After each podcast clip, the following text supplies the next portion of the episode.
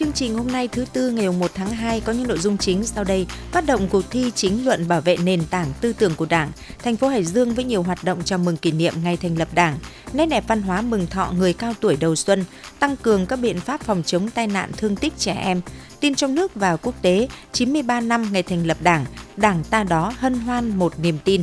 Cạnh tranh công nghệ bán dẫn Mỹ Trung Quốc đang tăng nhiệt.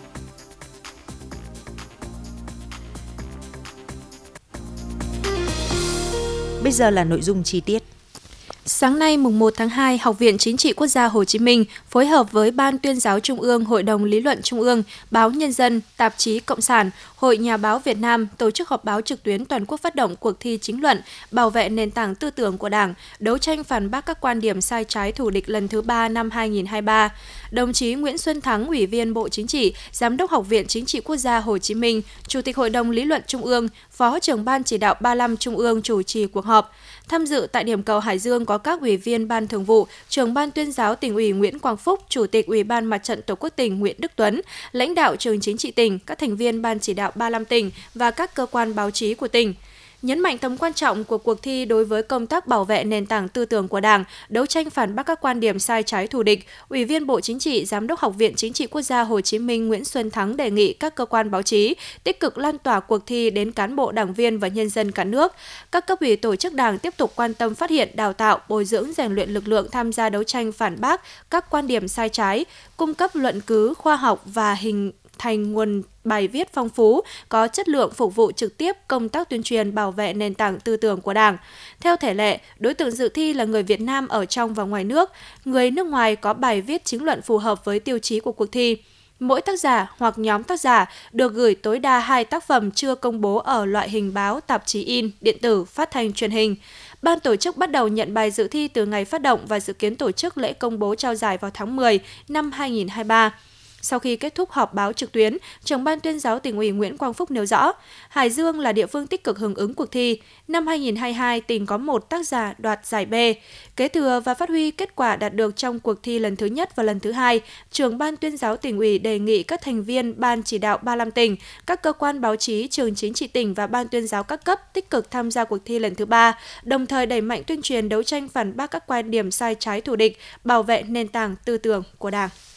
nhân kỷ niệm 93 năm ngày thành lập Đảng Cộng sản Việt Nam, mùng 3 tháng 2 1930, mùng 3 tháng 2 2023, thành phố Hải Dương tổ chức nhiều hoạt động ý nghĩa, tạo không khí vui tươi phấn khởi mừng Đảng mừng xuân. Chương trình giao lưu văn nghệ quần chúng với chủ đề Sáng mãi niềm tin theo Đảng diễn ra tại phường Hải Tân với những tiết mục ca ngợi Đảng Bác Hồ, tình yêu quê hương đất nước, tự hào truyền thống thành đông lịch sử, thành phố Hải Dương anh hùng và những thành quả trong xây dựng đô thị văn minh.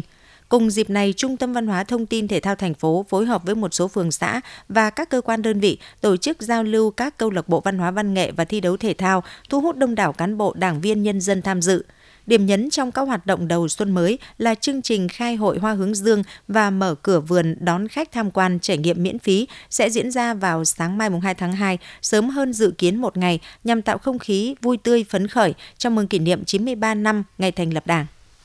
nhằm triển khai thực hiện đúng và có hiệu quả các nhiệm vụ theo quyết định số 136 ngày 19 tháng 1 năm 2023 của Ủy ban nhân dân tỉnh về việc phê duyệt kết quả thực hiện nhiệm vụ lập danh mục nguồn nước phải lập hành lang bảo vệ tỉnh Hải Dương, xác định cụ thể phạm vi hành lang bảo vệ nguồn nước phải thực hiện và lập danh mục nguồn nước phải lập hành lang bảo vệ trên địa bàn tỉnh. Sở Tài nguyên và Môi trường đã có văn bản đề nghị Ủy ban nhân dân các huyện, thị xã thành phố và các sở ngành đơn vị có liên quan tích cực phối hợp với Sở Tài nguyên và Môi trường xây dựng kế hoạch phương án và kinh phí cắm mốc hành lang bảo vệ nguồn nước hàng năm trên địa bàn quản lý, trình Ủy ban nhân dân tỉnh phê duyệt, đồng thời chỉ đạo Ủy ban nhân dân các xã phường thị trấn tổ chức ngay việc niêm yết công khai danh mục nguồn nước phải lập hành lang bảo vệ tỉnh Hải Dương tại trụ sở làm việc, thực hiện việc cắm mốc giới trên thực địa theo phương án cắm mốc hành lang bảo vệ nguồn nước đã được Ủy ban nhân dân tỉnh phê duyệt bàn giao mốc giới hành lang bảo vệ nguồn nước cho Ủy ban nhân dân các xã phường thị trấn để quản lý bảo vệ, quản lý bảo vệ mốc giới hành lang bảo vệ nguồn nước, chịu trách nhiệm khi để xảy ra hiện tượng lấn chiếm sử dụng trái phép phần đất thuộc phạm vi hành lang bảo vệ nguồn nước trên địa bàn. Thưa quý vị và các bạn, trong những ngày đầu xuân Quý Mão 2023, cùng với các hoạt động vui chơi lễ hội, các cấp hội người cao tuổi trong tỉnh đã phối hợp với chính quyền các ban ngành đoàn thể tổ chức lễ mừng thọ cho các cụ cao niên trang trọng và chu đáo đã thành thông lệ cứ dịp đầu xuân, các khu dân cư trên địa bàn phường Tân Bình, thành phố Hải Dương tổ chức mừng thọ cho các cụ cao tuổi. Năm nay trên địa bàn phường có trên 220 người cao tuổi được mừng thọ và chúc thọ. Tại buổi lễ mừng thọ, các cụ cao niên trong phường vui mừng được con cháu đưa đến nhà văn hóa khu dân cư để tham dự. Bên cạnh các phần quà do chi hội người cao tuổi và các ban ngành đoàn thể trích quỹ tặng, thời gian qua Hội người cao tuổi phường đã tích cực vận động nguồn lực xã hội hóa để có thêm những phần quà động viên tinh thần các cụ. Chia sẻ về việc tích cực vận động nguồn lực xã hội hóa để có thêm quà chúc thọ người cao tuổi, bà Vũ Thị Khuôn, Chủ tịch Hội người cao tuổi phường Tân Bình, thành phố Hải Dương cho biết. À, đối với các cụ chúc thọ ngoài cái chế độ chính sách của nhà nước ở các cái độ tuổi thì đối với các ban ngành đoàn thể và đặc biệt là đối với chúng tôi cũng đã uh, tuyên truyền vận động các cá nhân có điều kiện để như vậy là à, chúc mừng các cụ trong dịp này. Còn riêng đối với hội người cao tuổi thì à, năm nay à, trên địa bàn phường Tân Bình là có 223 cụ, cụ được chúc thọ. Thì trong đó tuổi 70 là có 80 cụ, tuổi 75 là có 72 cụ, tuổi 80 là có 17 cụ và tuổi 85 thì năm nay là có 30 cụ. Thế và tuổi 90 là có 7 cụ và tuổi 100 là có một một cụ. Thì riêng tuổi 100 này thì ban thường vụ hội cũng đã đến tận nhà để chúc thọ cho các cụ. Thế thì à, đối với các cụ được chúc thọ thì à, các thành viên trong gia đình là đến như là à, anh em được chứng kiến đấy, rất đông bởi vì là trong cái dịp này để cho các con cháu có cơ hội để tỏ lòng thành kính đối với các bậc sinh thành gia mình. Mừng thọ đầu xuân cùng nhiều hoạt động chăm sóc người cao tuổi thiết thực khác của gia đình và cộng đồng là nét đẹp trong đời sống văn hóa, tinh thần, giáo dục con cháu quan tâm báo hiếu, chăm sóc phụng dưỡng ông bà cha mẹ. Sau 2 năm 2021 và 2022, hoạt động mừng thọ đầu xuân có phần hạn chế do dịch COVID-19. Xuân Quý Mão 2023, trong bối cảnh dịch bệnh được kiểm soát, lễ mừng thọ đầu năm được chính quyền các địa phương và người dân tổ chức một cách trang trọng ấm cúng nhưng vẫn đảm bảo văn minh tiết kiệm. Trong dịp đầu xuân 2023, toàn tỉnh có trên 36.000 người cao tuổi được chúc thọ mừng thọ. Phấn khởi cho biết về được quan tâm tổ chức mừng thọ hàng năm, ông Mạc Đức Bình, thôn An Lương, xã An Lâm, huyện Nam Sách nói. Đảng và nhà nước rất quan tâm đến người cao tuổi, đã chúc thọ từ tuổi 70 trở lên đây là một cái sự quan tâm đặc biệt của Đảng và nhà nước, nhất là chính quyền địa phương. Mặc dù kinh phí rất lớn như thế, nhưng mà trên vẫn quan tâm. Chúng tôi rất phấn khởi và sẽ thấy được vấn đề đây là phải quyết tâm để mà chấp hành mọi chủ trương chính sách của Đảng và nhà nước để thấy rằng cái cảm ơn cái sự lãnh đạo của Đảng và nhà nước cho biết về việc chỉ đạo các cấp hội người cao tuổi tổ chức mừng thọ trang trọng tiết kiệm, ông Phạm Quang Sản, Phó trưởng ban đại diện Hội người cao tuổi tỉnh Hải Dương nói. Ở tỉnh ta ấy, thì để chuẩn bị tốt cho cái việc chúc thọ mừng thọ vào xuân Quý Mão năm 2023 thì à, ngay từ đầu năm 2022 à, các cấp hội người cao tuổi đã phối hợp với lại chính quyền địa phương, à, ngành lao động thương binh xã hội ra soát lập danh sách người cao tuổi à, được chúc thọ mừng thọ vào năm 2023, à, đồng thời phối hợp với lại các cấp, các ngành, à, các cơ quan liên quan à, chuẩn bị tốt các điều kiện để tổ chức chúc thọ mừng thọ cho người cao tuổi à, theo quy định. Và trong dịp Tết à, Nguyên đán Quý Mão 2023 vừa qua ấy, thì hội người cao tuổi ở các xã phường thị trấn cũng như tri hội người cao tuổi ở thôn khu dân cư đã phối hợp với chính quyền, mặt trận tổ quốc, à, các ban ngành đoàn thể và gia đình à, tổ chức tốt việc à, chúc thọ mừng thọ cho người cao tuổi à, ở địa phương theo quy định à, đã tạo nên một cái không khí vui tươi phấn khởi và là niềm khích lệ động viên rất lớn đối với người cao tuổi cũng như gia đình và nhân dân ở địa phương. Những năm qua, ngoài tổ chức tốt hoạt động mừng thọ người cao tuổi, cấp ủy chính quyền các địa phương còn tổ chức nhiều hoạt động quan tâm chăm sóc động viên người cao tuổi. Các chính sách của Đảng nhà nước dành cho người cao tuổi cũng đều được thực hiện đầy đủ kịp thời. Theo dòng chảy của thời gian, lễ mừng thọ vẫn được giữ gìn và trở thành một nét văn hóa trong mỗi dịp Tết đến xuân về. Đây cũng là việc làm nhằm khẳng định vai trò vị thế của người cao tuổi đối với gia đình và xã hội.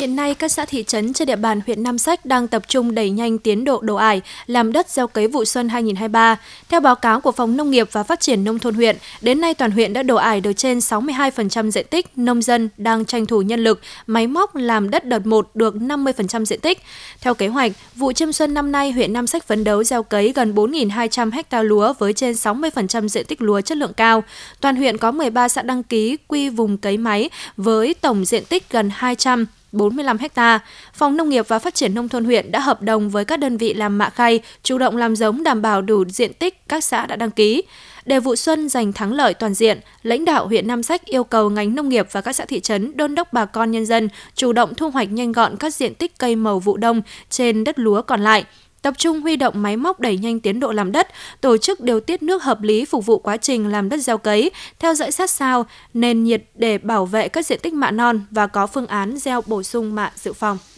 Sau Tết Nguyên đán Quý Mão, các trang trại hộ chăn nuôi trên địa bàn tỉnh dục dịch tái đàn để duy trì quy mô chăn nuôi ổn định sản xuất, bảo đảm nguồn cung thực phẩm đáp ứng nhu cầu thị trường. Tuy nhiên, các hộ chăn nuôi cần có biện pháp phòng dịch bảo vệ đàn vật nuôi mới tái đàn, phát triển ổn định. Phản ánh của phóng viên Hoàng Huy. Trong dịp Tết Nguyên đán Quý Mão vừa qua, một lượng lớn gia súc gia cầm được xuất bán để cung cấp cho nhu cầu của người tiêu dùng, nên tổng đàn gia súc gia cầm trên địa bàn tỉnh giảm. Trang trại chăn nuôi của bà Nguyễn Thị Như ở thôn Nhũ tỉnh xã Quang Khải huyện Tứ Kỳ đang tập trung tiêu độc khử trùng chuồng trại, đồng thời chọn giống lợn chất lượng bổ sung vào đàn lợn đã bán trước Tết Nguyên đán Quý Mão. Bà Nguyễn Thị Như, thôn Nhũ tỉnh xã Quang Khải huyện Tứ Kỳ nói. Sau Tết thì ờ, chúng tôi cũng ờ, xuất bán lợn thịt xong thì chúng tôi cũng ờ, chuồng trại là phải ờ, tiêu độc khử trùng này ờ, phun sát trùng, sát khuẩn, xong là phun ờ, thuốc ruồi muỗi, sau đó rồi rắc vôi bột. Còn à, về vấn đề là à, chọn giống thì chúng tôi là chọn những cái công ty lớn và những cái giống được giống tiêu chuẩn cao sau Tết là khoảng thời gian thuận lợi để các hộ chăn nuôi trên địa bàn tỉnh mua con giống, tập trung tái đàn khôi phục sản xuất. Tuy nhiên đây cũng là thời điểm giao mùa khiến dịch bệnh trên đàn gia súc gia cầm có nguy cơ bùng phát nếu công tác phòng chống dịch bệnh tại các địa phương không được chú trọng. Ông Nguyễn Hồng Thiêm, Phó Chủ tịch Ủy ban nhân dân xã Quang Khải huyện Tứ Kỳ nói: khuyến cáo các hộ chăn nuôi tập trung sửa chữa, cải tạo nâng cấp cái hệ thống chuồng trại để đảm bảo cái yêu cầu về chống rét tăng cường cái công tác kiểm tra giám sát dịch bệnh trên đàn gia súc gia cầm và vật nuôi. Các hộ chăn nuôi thì thực hiện đầy đủ và kịp thời cái lịch tiêm vaccine cho đàn gia súc gia cầm và tuân thủ chặt chẽ các cái quy trình vệ sinh phòng dịch theo hướng dẫn của Trung tâm Dịch vụ Nông nghiệp huyện. Sau khi tiêu thụ trong dịp Tết Nguyên đán Quý Mão, đến nay toàn tỉnh còn gần 430.000 con lợn, gần 16 triệu con gia cầm, đàn châu bò hơn 21.000 con. Tại thời điểm này, thời tiết rét và mưa phùn độ ẩm cao dễ xảy ra dịch bệnh trên đàn gia súc gia cầm. Do đó, khi tái đàn, các hộ chăn nuôi cần chú trọng đến việc bảo vệ vật nuôi, trong đó tiêu độc khử trùng, nhập giống gia súc gia cầm từ ngoài tỉnh, cần kiểm tra kỹ nguồn gốc xuất xứ, không nhập con giống không rõ nguồn gốc hay con giống ở vùng có dịch để tránh thiệt hại và ảnh hưởng tới an toàn dịch bệnh trên địa bàn. Ông Vũ Văn Hoạt, Tri Cục trưởng Tri Cục Chăn nuôi Thú y tỉnh Hải Dương cho biết. Để Ờ, cái công tác tái đàn sau ờ, Tết, sau cái kỳ mà ờ, tiêu dùng trong Tết thì khuyến cáo là đối với người chăn nuôi các cái trang trại thì chủ động cái việc tái đàn căn cứ vào cái tình hình, cái cung cầu của thị trường cũng như là cái điều kiện chăn nuôi thực tế thì tổ chức cái việc tái đàn. Thì đối với người chăn nuôi thì trước khi tái đàn nên là chuẩn bị cái vệ sinh, cái chuồng trại đảm bảo về cái điều kiện vệ sinh thú y. Cái thứ hai là à, trong cái quá trình nuôi thì cái cách ly và tiêm phòng đầy đủ các cái loại vaccine đảm bảo cái công tác à, phòng chống dịch đảm bảo duy trì phát triển cái đàn vật nuôi. Cái thứ ba là trên cơ sở cái thông tin thị trường để chúng ta có cái việc tái đàn để đáp ứng được cái nhu cầu tiêu thụ cho nó à, có cái thực tiễn để người chăn nuôi chăn nuôi có cái hiệu quả. Việc tái đàn gia súc gia cầm cần nhanh chóng ổn định, khôi phục chăn nuôi. Các hộ nên lựa chọn con giống chất lượng để kiểm soát được dịch bệnh trước khi nhập đàn, đặc biệt là công tác tiêm phòng vaccine và phun tiêu độc khử trùng chuồng trại, tránh gây thiệt hại khi bước vào vụ nuôi mới. Sở Lao động Thương binh và Xã hội vừa ban hành công văn gửi Ủy ban nhân dân các huyện, thị xã thành phố đề nghị tăng cường các biện pháp phòng chống tai nạn thương tích trẻ em. Văn bản nêu rõ, Ủy ban nhân dân các huyện, thị xã thành phố trong tỉnh tập trung chỉ đạo phòng Lao động Thương binh và Xã hội phối hợp cùng các phòng chức năng, Ủy ban nhân dân các xã phường thị trấn nghiêm túc triển khai thực hiện các biện pháp đảm bảo môi trường phòng chống tai nạn thương tích trẻ em. Trong đó, cần thực hiện nghiêm các chỉ đạo của Thủ tướng Chính phủ, Chủ tịch Ủy ban quốc gia về trẻ em về đảm bảo môi trường an toàn phòng chống tai nạn thương tích trẻ em và kế hoạch số 3740 ngày 12 tháng 10 năm 2021 của ban nhân dân tỉnh Hải Dương về thực hiện chương trình phòng chống tai nạn thương tích trẻ em tỉnh Hải Dương giai đoạn 2021-2030, đẩy mạnh công tác truyền thông giáo dục nhằm nâng cao nhận thức trách nhiệm của các cơ quan tổ chức cơ sở giáo dục gia đình cá nhân về phòng chống tai nạn thương tích trẻ em.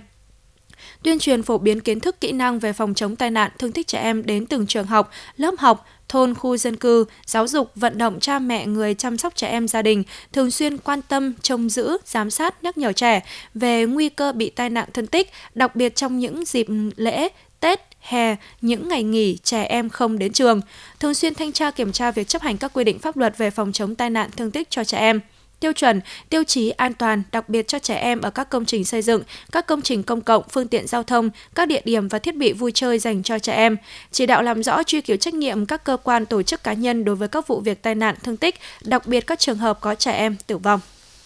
Năm nay là năm thứ hai liên tiếp lãnh đạo Hội Cựu chiến binh huyện Gia Lộc đi thăm và trực tiếp tặng quà cho 14 cháu là con hội viên cựu chiến binh trong huyện trước ngày lên đường nhập ngũ. Tuy các xuất quà có giá trị không cao, song đã thể hiện sự quan tâm của các cấp hội cựu chiến binh đối với hội viên và con em họ, đồng thời cũng là tấm gương để các tân binh phấn đấu noi theo, sớm thích nghi với môi trường quân đội, giữ nghiêm kỷ luật, thực hiện tốt lời thề danh dự quân đội, rèn luyện bản lĩnh chính trị, hoàn thành mọi nhiệm vụ được giao để xứng đáng niềm vinh dự được khoác lên mình chiếc áo xanh của người lính, cống hiến sức trẻ cho Tổ quốc.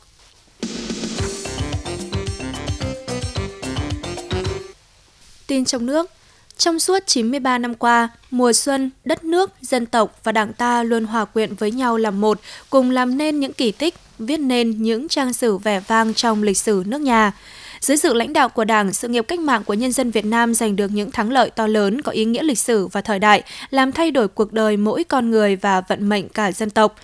Ngày 3 tháng 2 năm 1930, sau gần 20 năm đi tìm đường cứu nước, lãnh tụ Nguyễn Ái Quốc đã chủ trì hội nghị hợp nhất ba tổ chức cộng sản ở Việt Nam thành Đảng Cộng sản Việt Nam. Đây là sự kiện trọng đại đánh dấu bước chuyển quan trọng trong lịch sử dựng nước và giữ nước của dân tộc Việt Nam, là bước ngoặt vĩ đại chấm dứt sự khủng hoảng về đường lối cứu nước và tổ chức lãnh đạo của phong trào yêu nước Việt Nam đầu thế kỷ 20 và cũng là điểm mở đầu quyết định cho thắng lợi của cách mạng Việt Nam và sự phát triển của dân tộc trong các giai đoạn sau này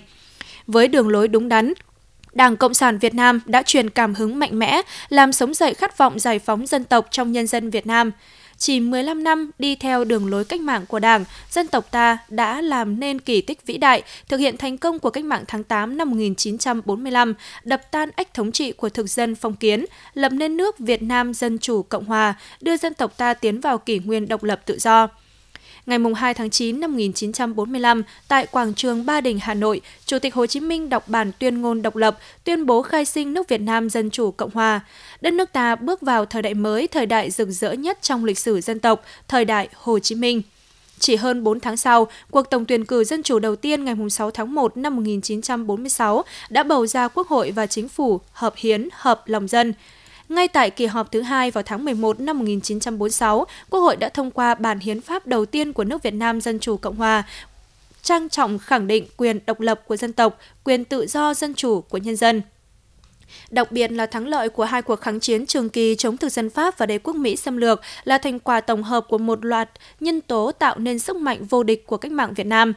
Nhưng nguồn gốc của mọi nhân tố ấy chính là sự lãnh đạo đúng đắn của Đảng, đội tiên phong của giai cấp công nhân Việt Nam. Sau ngày thống nhất, cả nước bước vào công cuộc xây dựng chủ nghĩa xã hội phải đối diện với những thách thức khó khăn gay gắt cả trong nước, khu vực và trên trường quốc tế. Trước tình hình đó, Đảng ta một lần nữa khẳng định trách nhiệm trước dân tộc và lịch sử, khởi xướng và lãnh đạo công cuộc đổi mới tại Đại hội 6 Đảng năm 1986. Theo đó, Đảng ta quyết định thực hiện nhất quán và lâu dài chính sách phát triển kinh tế, nhiều thành phần, đồng thời đổi mới chính sách xã hội hướng vào những giải pháp nhằm cải thiện đời sống mọi mặt của nhân dân.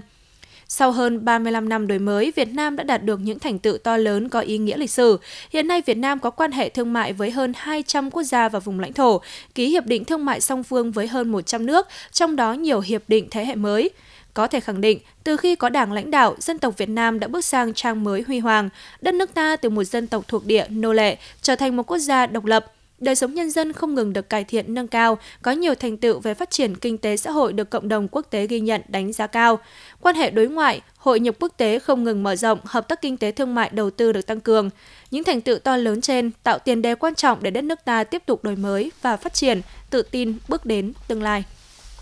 Từ hôm nay mùng 1 tháng 2, dữ liệu đăng kiểm ô tô, mô tô, xe gắn máy sẽ được chia sẻ rộng rãi sau khi kết nối vào cơ sở dữ liệu dùng chung của Bộ Giao thông Vận tải. Cụ thể, dữ liệu thông tin đối với xe ô tô được chia sẻ bao gồm biển số xe, nơi đăng ký, nhãn hiệu, số động cơ, nước và năm sản xuất, số người được phép chở, khối lượng cho phép tham gia giao thông, ngày đăng kiểm, số quản lý đăng kiểm và một số dữ liệu khác. Dữ liệu thông tin đối với xe máy được chia sẻ bao gồm nguồn gốc, xe sản xuất lắp ráp trong nước hay nhập khẩu, số giấy chứng nhận, số chứng nhận kiểu loại đối với xe trong nước hoặc số chứng chỉ đối với xe nhập khẩu, ngày tháng cấp giấy chứng nhận, năm sản xuất, tên thương mại, số khung, số máy, công suất, thể tích máy. Dữ liệu đăng kiểm xe máy chuyên dùng, tàu biển, phương tiện thủy, phương tiện đường sắt được chia sẻ bao gồm tập hợp các thông tin liên quan để nhận dạng nguồn gốc của phương tiện, giúp cơ quan chức năng chủ phương tiện đối chiếu với phương tiện thực tế cần nhận dạng. Đây là một trong những nội dung đáng chú ý trong thông tư số 28/2022 của Bộ Giao thông Vận tải quy định về quản lý duy trì chia sẻ, đảm bảo an toàn thông tin dữ liệu đăng kiểm phương tiện giao thông vận tải. Thông tư này chính thức có hiệu lực thi hành từ ngày 1 tháng 2 năm 2023. Lượng rác thải nhựa gia tăng đến 30% sau những ngày nghỉ Tết, ảnh hưởng nghiêm trọng đến môi trường trong khi luật bảo vệ môi trường vẫn còn nhiều quy định khó thực hiện. Những ngày nghỉ Tết vừa qua là lúc rác thải sinh hoạt tăng đột biến, đặc biệt là các loại rác thải nhựa, túi ni lông, nhiều nơi xảy ra ùn ứ rác. Theo thống kê tại các địa phương, nhất là các đô thị lớn, lượng rác thải sinh hoạt, trong đó có rác thải nhựa lẫn trong rác sinh hoạt, tăng khoảng 30% so với ngày thường. Ước tính mỗi ngày cả nước phát sinh khoảng hơn 60.000 tấn rác thải sinh hoạt, trong đó gần 10% khoảng 6.000 tấn rác ni lông. Đa số lượng rác này được chôn lấp lẫn trong các bãi rác hoặc thải ra vào nước. Ở không ít địa phương, nguồn nước tưới tiêu cũng đang bị ngấm dần bởi nước dỉ rác, một nguồn gây ô nhiễm nghiêm trọng.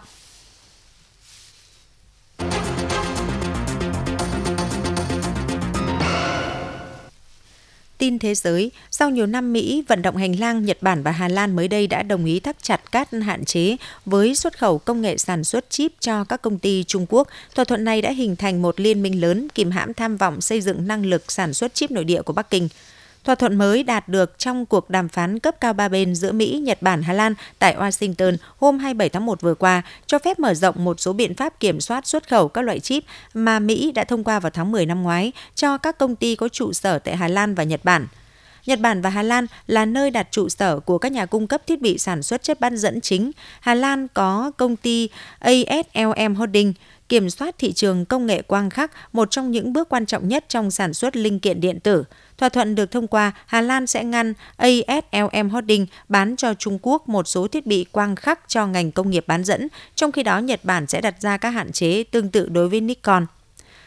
Thỏa thuận này được đưa ra 3 tháng sau khi Washington áp đặt các hạn chế lớn chưa từng có đối với hoạt động xuất khẩu liên quan đến chip sang Trung Quốc, cấm các công ty Mỹ bán chip và thiết bị sản xuất chip cao cấp cho các công ty công nghệ Trung Quốc. Chính sách của Nhà Trắng nhằm ngăn chặn Bắc Kinh sử dụng chất bán dẫn tiên tiến cho siêu máy tính cùng các ứng dụng liên quan trí tuệ nhân tạo, vũ khí hạt nhân và vũ khí siêu thanh. Liban sẽ áp dụng tỷ giá hối đoái chính thức mới là 15.000 bảng Anh trên đô la Mỹ vào ngày 1 tháng 2, đánh dấu mức giảm 90% so với tỷ giá chính thức hiện tại không thay đổi trong 25 năm. Đây là thông tin do Thống đốc Ngân hàng Trung ương Liban Riyad Salamet đưa ra. Sự thay đổi từ tỷ giá cũ 1.507 bảng Anh trên đô la Mỹ thành 15.000 bảng Anh trên đô la Mỹ vẫn còn xa so với tỷ giá chợ đen, nơi đồng bảng Anh được trao đổi ở mức khoảng 57.000 bảng Anh trên một đô la Mỹ vào ngày hôm hôm qua 31 tháng 1. Thống đốc Salamet cho biết thay đổi này sẽ được áp dụng cho các ngân hàng, dẫn đến việc giảm vốn chủ sở hữu của các tổ chức tại trung tâm của cuộc khủng hoảng tài chính năm 2019 của đất nước. Các nhà phân tích kỳ vọng sự thay đổi này sẽ ít tác động hơn đến nền kinh tế Liban, vốn đang ngày càng bị đô la Mỹ hóa và nơi mà hầu hết các giao dịch diễn ra theo tỷ giá chợ đen. Đồng bảng Anh đã mất khoảng 97% giá trị kể từ khi nó bắt đầu tách khỏi tỷ giá 1.507 bảng Anh và đô la Mỹ năm 2019. Việc thay đổi sang tỷ giá 15.000 bảng Anh trên đô la Mỹ là một bước nhằm tiến tới thống nhất nhiều tỷ giá hối đoái của Liban phù hợp với dự thảo thỏa thuận mà Liban đã đạt được với Quỹ tiền tệ quốc tế vào năm 2022, đặt ra các điều kiện để mở khóa gói cứu trợ trị giá 3 tỷ đô la Mỹ. Chương trình thời sự trưa nay của Đài Phát thanh Truyền hình Hải Dương xin được khép lại tại đây. Cảm ơn quý vị và các bạn đã quan tâm theo dõi.